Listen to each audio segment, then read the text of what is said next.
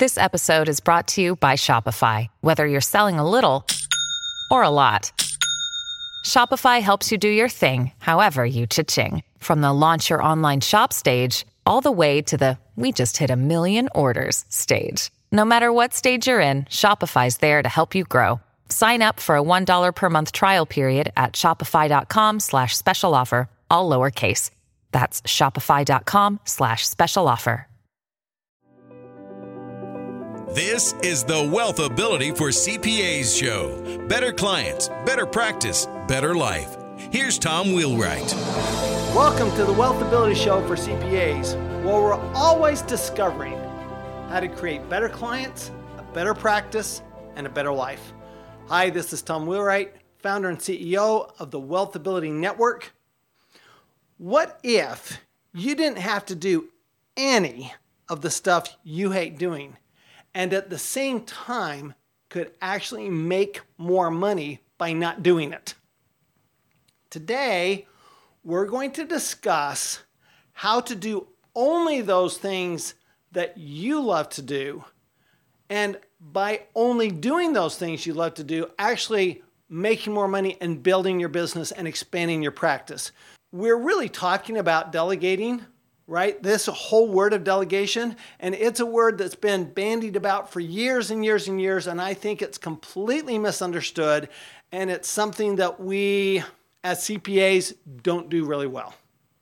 That's just my observation. You know, we're the ones that when we were in school, right, and there was a group project, we're the ones that go, well, I'm just going to do that because I want to make sure it gets done right. We're the ones who are always saying, well, if you want to get something done right, you have to do it yourself. So how do these bigger businesses, whether they're law firms, whether they're other types of companies, how do they get big? How do they do this and not do it all themselves? Because there's no way we can serve more clients and serve them better and do it all ourselves. So there's this concept that I've heard my whole life. Well, you know, you got to work on your weaknesses. You really focus on your weaknesses, and you got to overcome your weaknesses. And I'm at that age where I'm going, that doesn't work. I'm not about overcoming my weaknesses. I'm going to be really clear on this. I have weaknesses. I admit they're weaknesses. Rather than overcome my weaknesses, I would rather focus on my strengths. Here's why. Think about what you're really good at. Why are you good at it? Well, in part because you like doing it. You spend more time at it. You practice it. You get better and better at it. Well, why not do just those things that you're really good at? Why actually focus on your weaknesses? Why not let somebody else? Your weakness is somebody else's strength. Once again, say this to yourself. My weakness is somebody else's strength. So what I want to discuss today is how to focus really exclusively on those things that only you can do. Years ago, I was hired as the in-house tax advisor for Pinnacle West, which at the time actually that I was hired was actually a Fortune 500 company. And they're still a really big company. And we had our own tax department. And my job was all the research, the legislation, and the tax planning. There was another department and another supervisor whose job was taking care of tax returns. And his name was Jim. And Jim and I became very good friends. And Jim taught me something that I've never forgotten. And I'm always so appreciative of this. He said, Tom, if there's something that somebody else can do 80% as well as you can do, you need to let them do it. I'm going, well, this is actually easy because there's a lot of stuff I'm doing that other people can do 100% better than I do, right? There's always things that we're doing that somebody else literally could do them better than we can do them. So here's what I focus on. It's just what I do in my practice. This is what I do at Wealth Building. This is what I do in my CPA firm, is I look at first, every week, I'm looking at what is it that I'm doing that somebody else could do. What is it that I'm doing that somebody else could do? Because I only want to be doing those things that only I can do. And then what I want to do is I want to figure out how people can do those things that only I can do now. So the very first step I would suggest is if you want to expand your business, meaning that, and you want to spend less time at work and more time doing the things you love to do, then focus on what do you love to do. So I would start by making a list of what is it that you're doing that you love to do. What do you absolutely love to do? And it may be that there's nothing you're doing that you love to do. In that case, I would say, let's find another job or another business.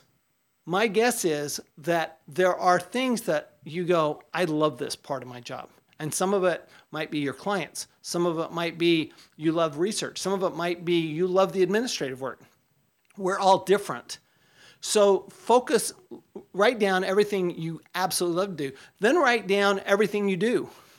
When you look at everything you do and you go, okay, that doesn't match up with what I love to do, then take all those things you don't love to do, and we're going to set those aside for right now because we're going to find somebody else who loves to do them. See, my partner, Ann, and I, we've been partners since 2001. So I'll let you do the math. And we're very different. I love being in front of people. I love sitting down with clients. I love sitting down with anybody, really, to have a conversation. I love being in front of audiences. Ann doesn't like any of that stuff. Now, what Ann loves is she loves sitting down and getting work done. She loves the systems. She loves setting up new systems. She loves making sure all the I's are dotted and T's are crossed. I'm terrible at that. So we've had this really great partnership because we do what we're good at and we recognize that what we're not good at, now, fortunately, somebody else loves doing that. So it's not that we're taking those things that nobody wants to do and forcing somebody else to do it. That would be like abusive, right? One of the definitions of abuse that I really like is that abuse is when you require somebody else to do something that they don't want to do, or when you prevent them from doing something they do want to do. So rather than create a system of abuse, either for ourselves, by the way, that applies to ourselves. So if we're doing things we don't really want to do, we are self-abusing. Right? We're abusing ourselves.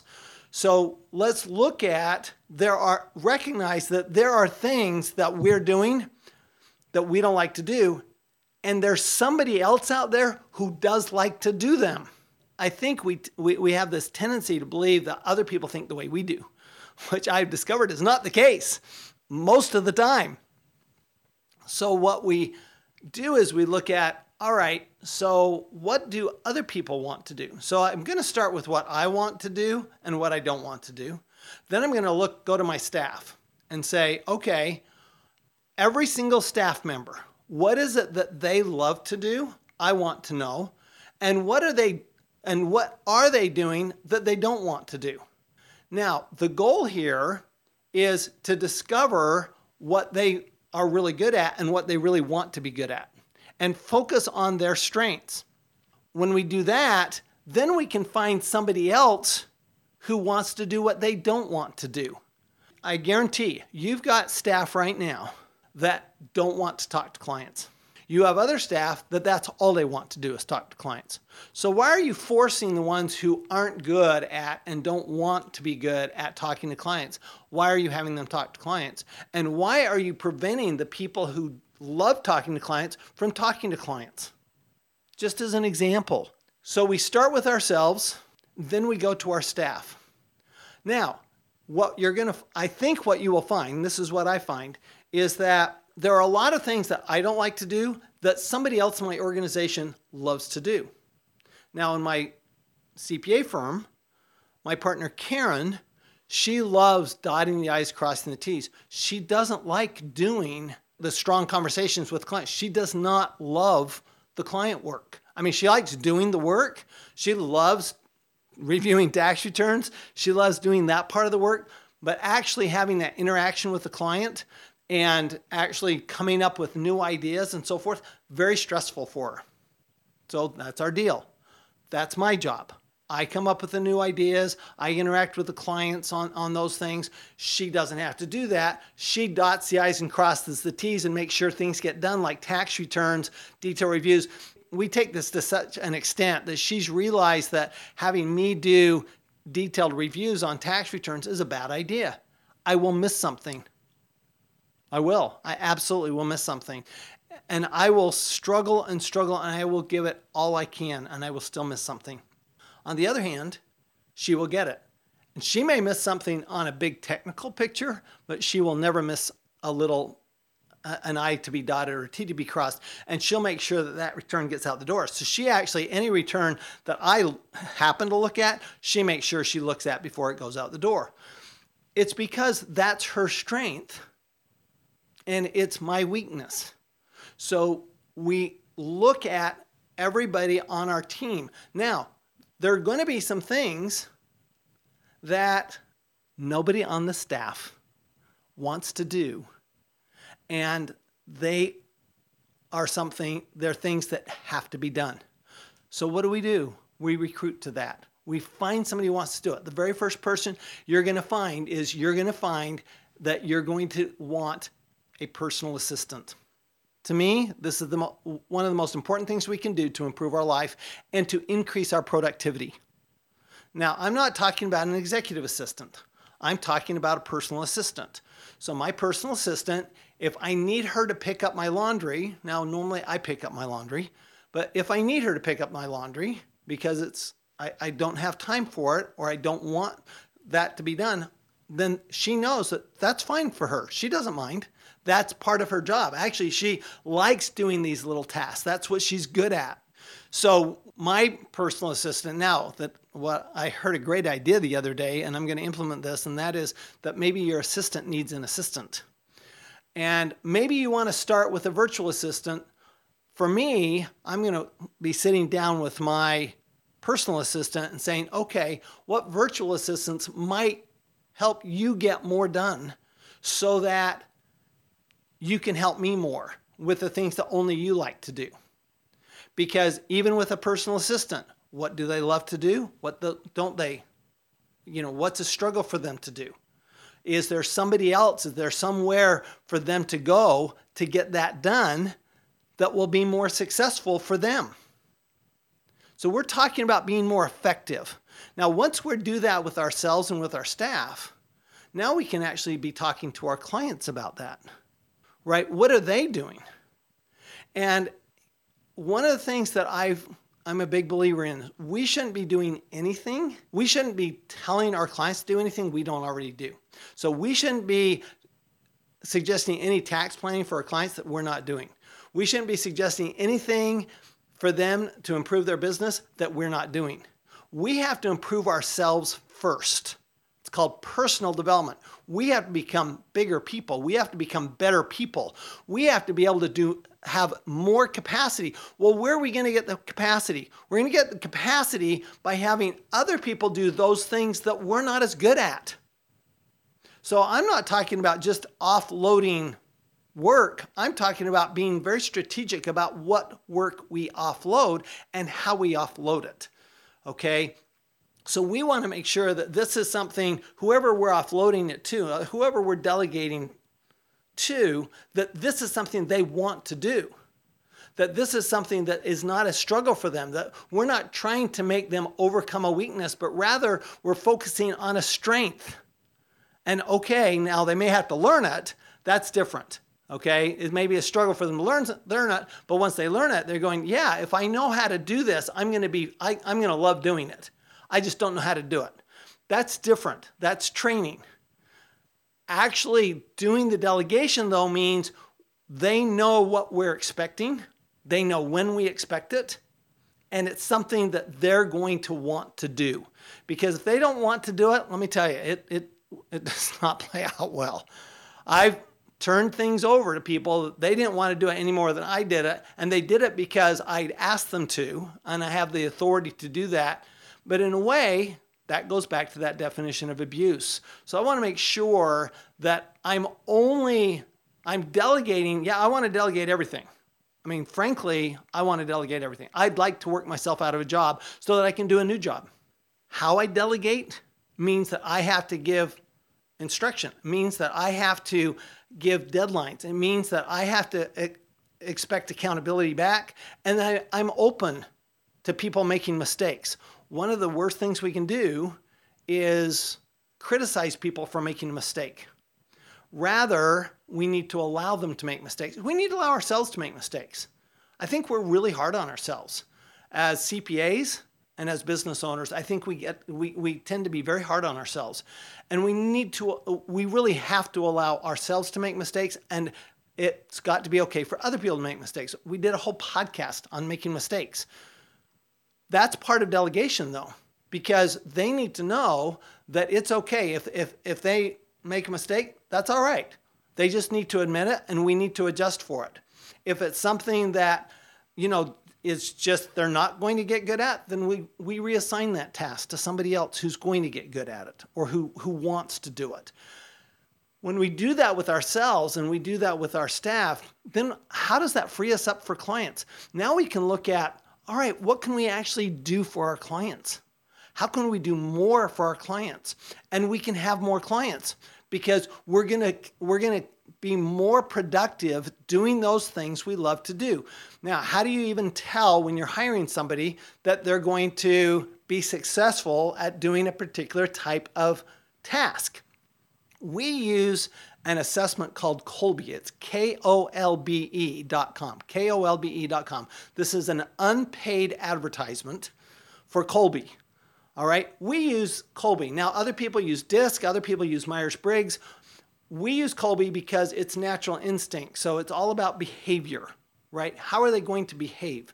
And what are they going to naturally, what's their natural talents? What are they going to naturally gravitate towards?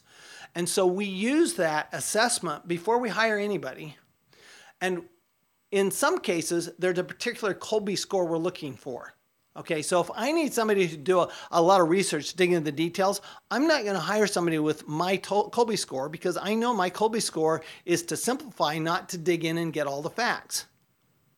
So I'm going to find somebody who their Kolbe score is such that will dig in and get all the facts. On the other hand, if I want somebody who for a position where they're going to have a lot of interaction with clients and prospect and sales, for example, I'm not going to bring somebody in who's going to fight new things, right? I need somebody really adaptable. Well, okay, that's a natural instinct.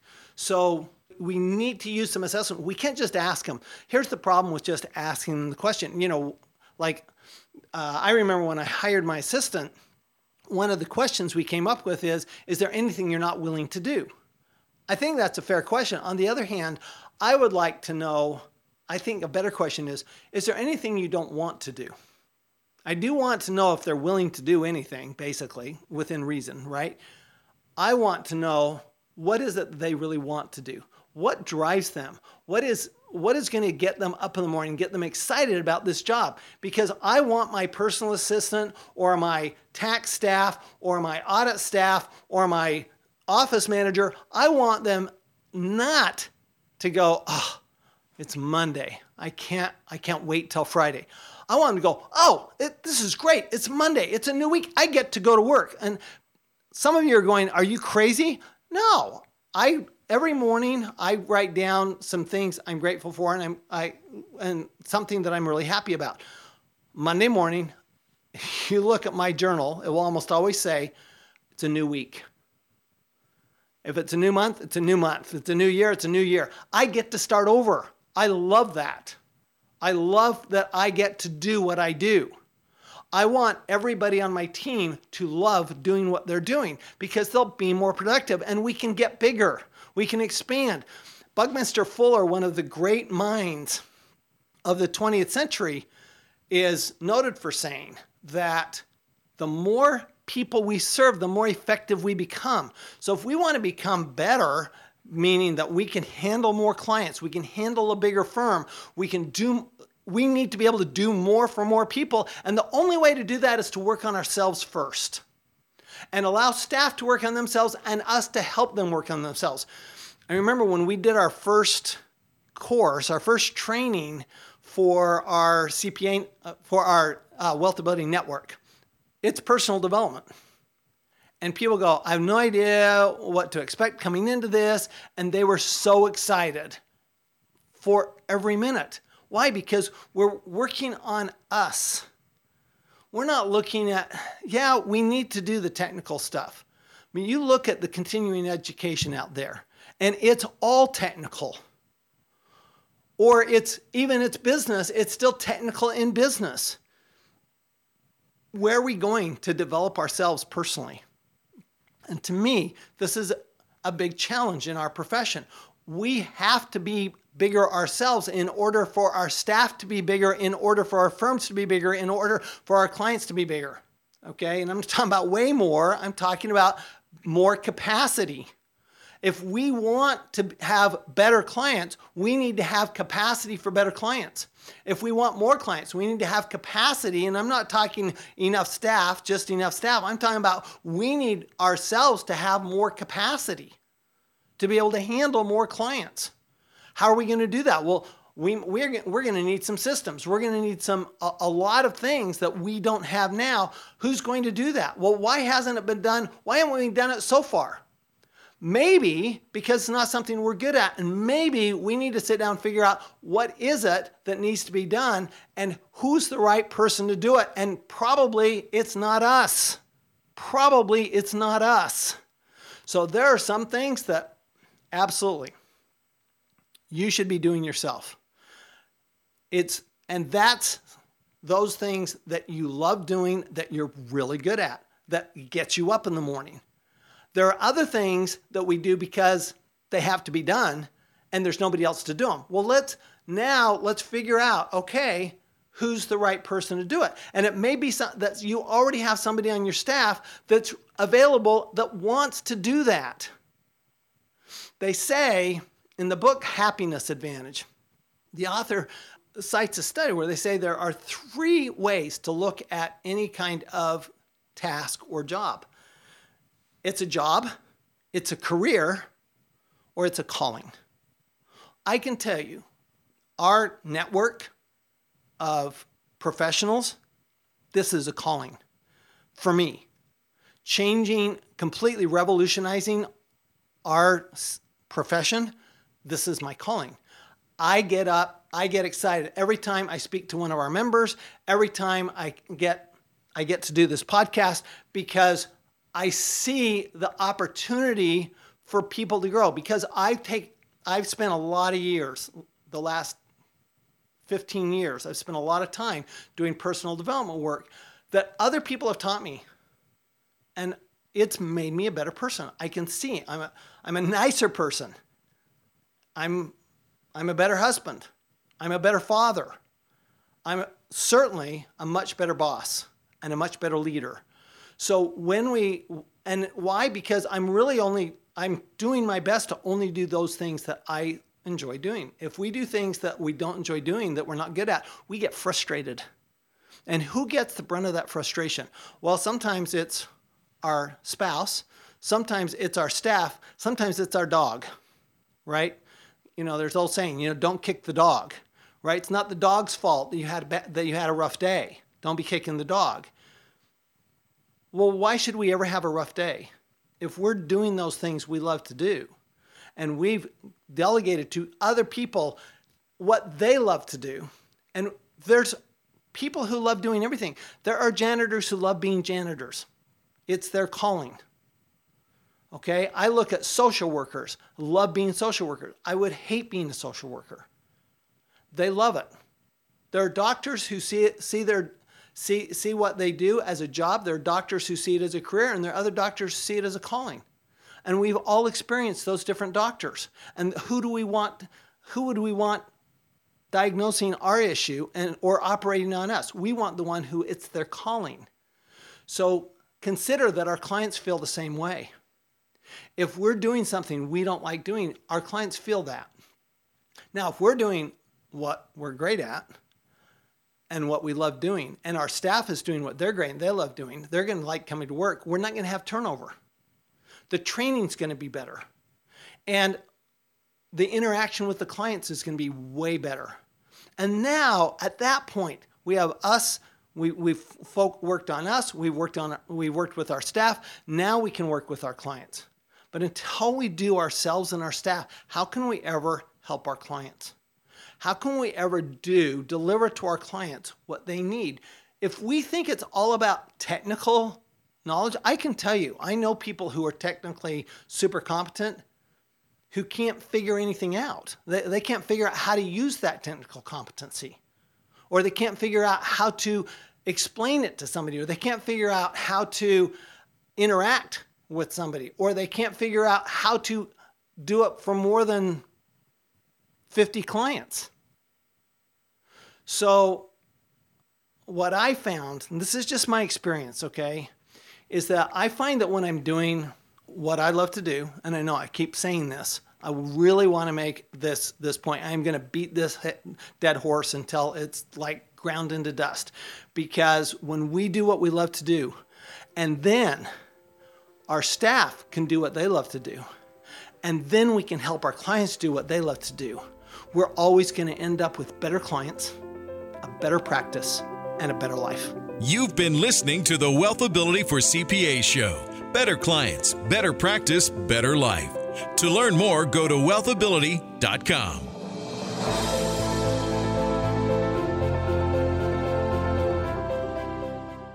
This podcast is a part of the C-Suite Radio Network. For more top business podcasts, visit c-suiteradio.com.